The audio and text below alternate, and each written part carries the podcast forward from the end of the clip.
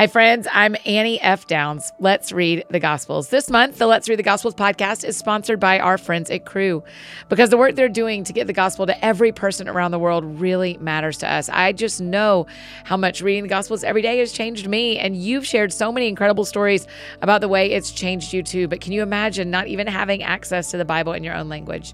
This is where Crew has stepped in to help close the gap. They have people on the ground spreading the gospel in almost every country around the world, and they are actively seeing people People come to know Jesus. But one thing these people groups are missing is a Bible in their own language. For only twenty-one dollars a month, you can put a Bible in three people's hands each and every month.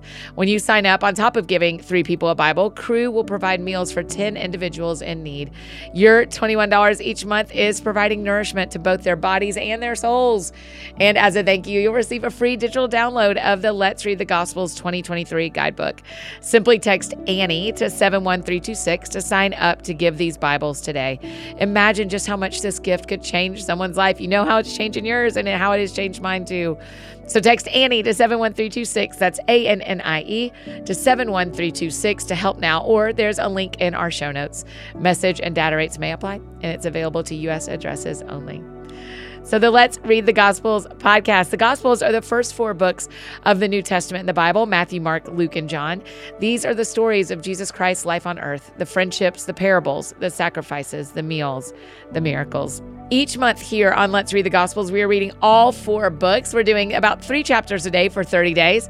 So make sure you're subscribed today and don't miss a single episode. And remember, we have a downloadable reading plan if you want to follow along that way, or there is a Let's Read the Gospels guidebook that contains some extra like notes for me and journal prompts and some questions to dig deeper into the reading. So you can find those at anniefdowns dot com slash gospels. And this month we are talking about something I have seen this month in the Gospels that I have never seen before. And this is our fifth time reading it. So you can get all that in the Let's Read the Gospels guidebook. So here's how this works. I'll read three chapters to you today. You can listen or read along in your own Bible, and then I'll pray, and that's it. Today is May seventh, day seven, and I'll be reading Matthew chapters nineteen through twenty-one. And this month, I'm reading from the C S B version.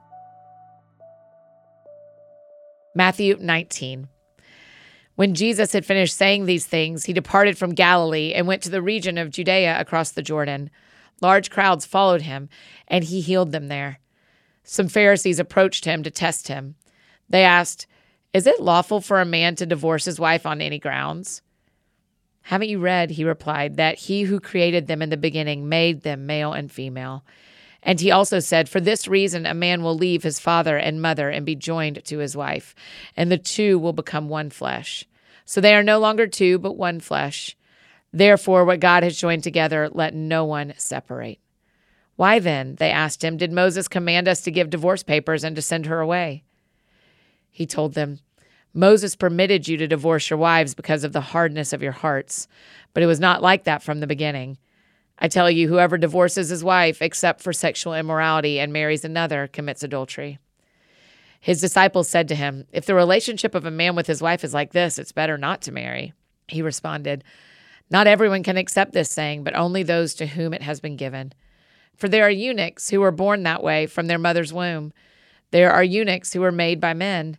And there are eunuchs who have made themselves that way because of the kingdom of heaven. The one who is able to accept it should accept it." Then little children were brought to Jesus for him to place his hands on them and pray. But the disciples rebuked them. Jesus said, "Leave the little children alone and don't try to keep them from coming to me, because the kingdom of heaven belongs to such as these." After placing his hands on them, he went on from there. Just then someone came up and asked him, "Teacher, what good must I do to have eternal life?" "Why do you ask me about what is good?" he said to him. "There is only one who is good. If you want to enter into life, keep the commandments." "Which ones?" he asked him. Jesus answered, "Do not murder, do not commit adultery, do not steal, do not bear false witness, honor your father and your mother, and love your neighbor as yourself." "I have kept all these," the young man told him. "What do I still lack?" "If you want to be perfect," Jesus said to him, "go, sell your belongings and give to the poor, and you will have treasure in heaven. Then come, follow me."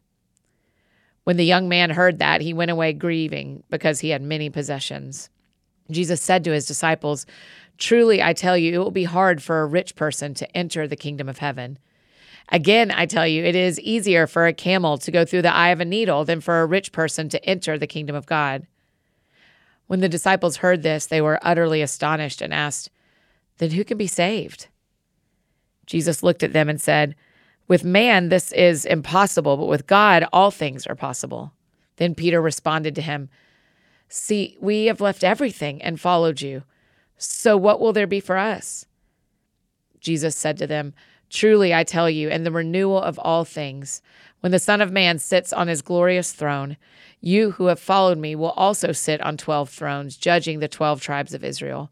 And everyone who has left houses or brothers or sisters or father or mother or children or fields because of my name will receive a hundred times more and will inherit eternal life.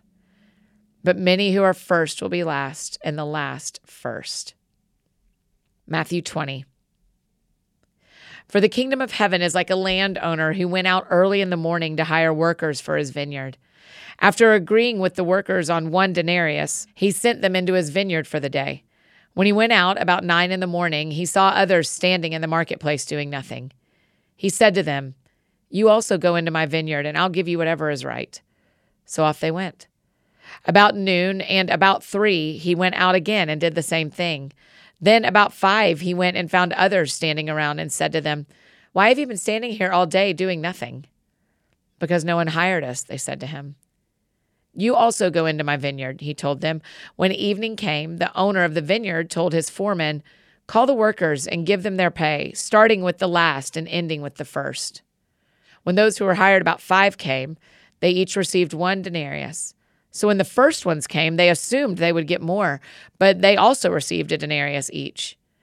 When they received it, they began to complain to the landowner.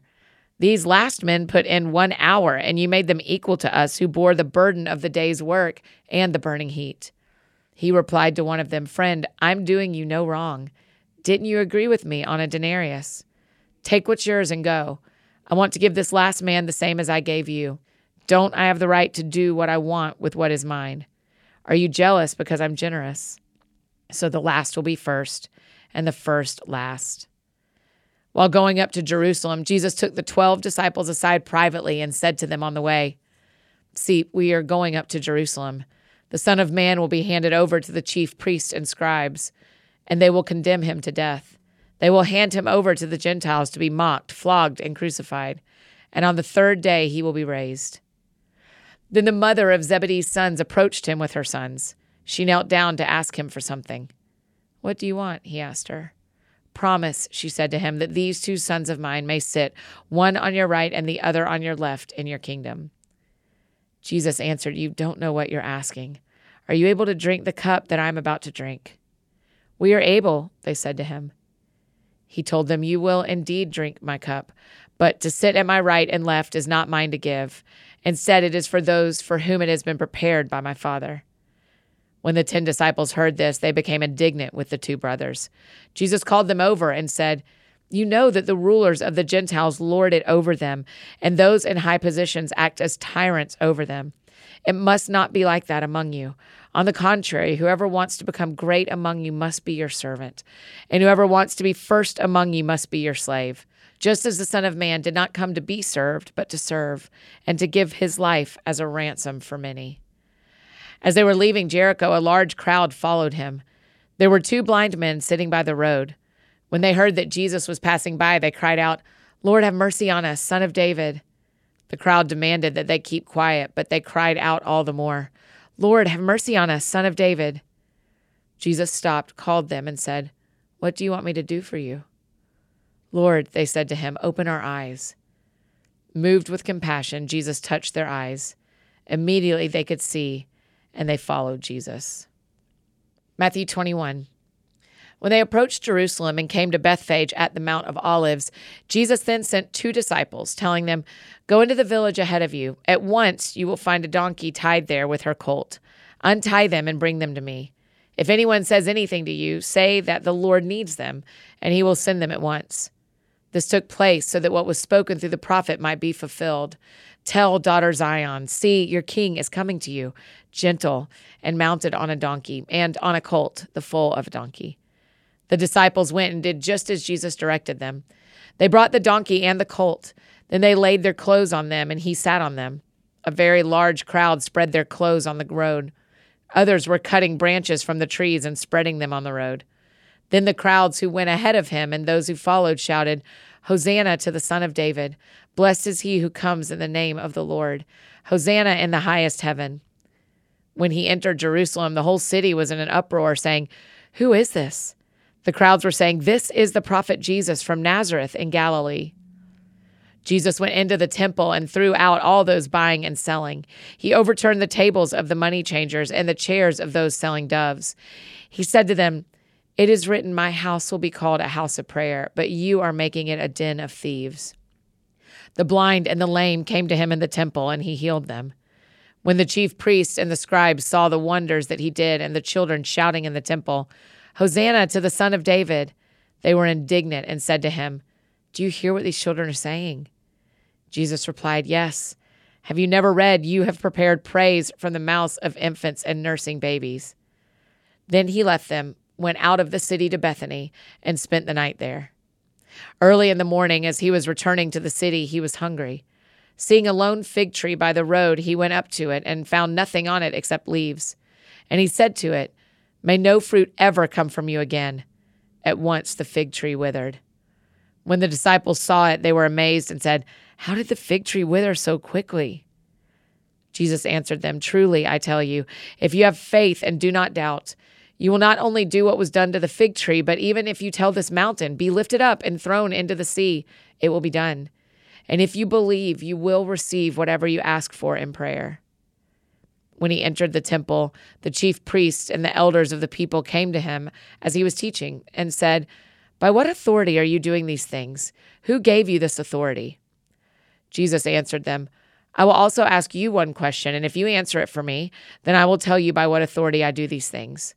Did John's baptism come from heaven, or was it of human origin?" They discussed it among themselves. "If we say from heaven, he will say to us, 'Then why didn't you believe him?' But if we say of human origin, we're afraid of the crowd, because everyone considers John to be a prophet." So they answered Jesus, "We don't know." And he said to them, "Neither will I tell you by what authority I do these things. What do you think? A man had two sons.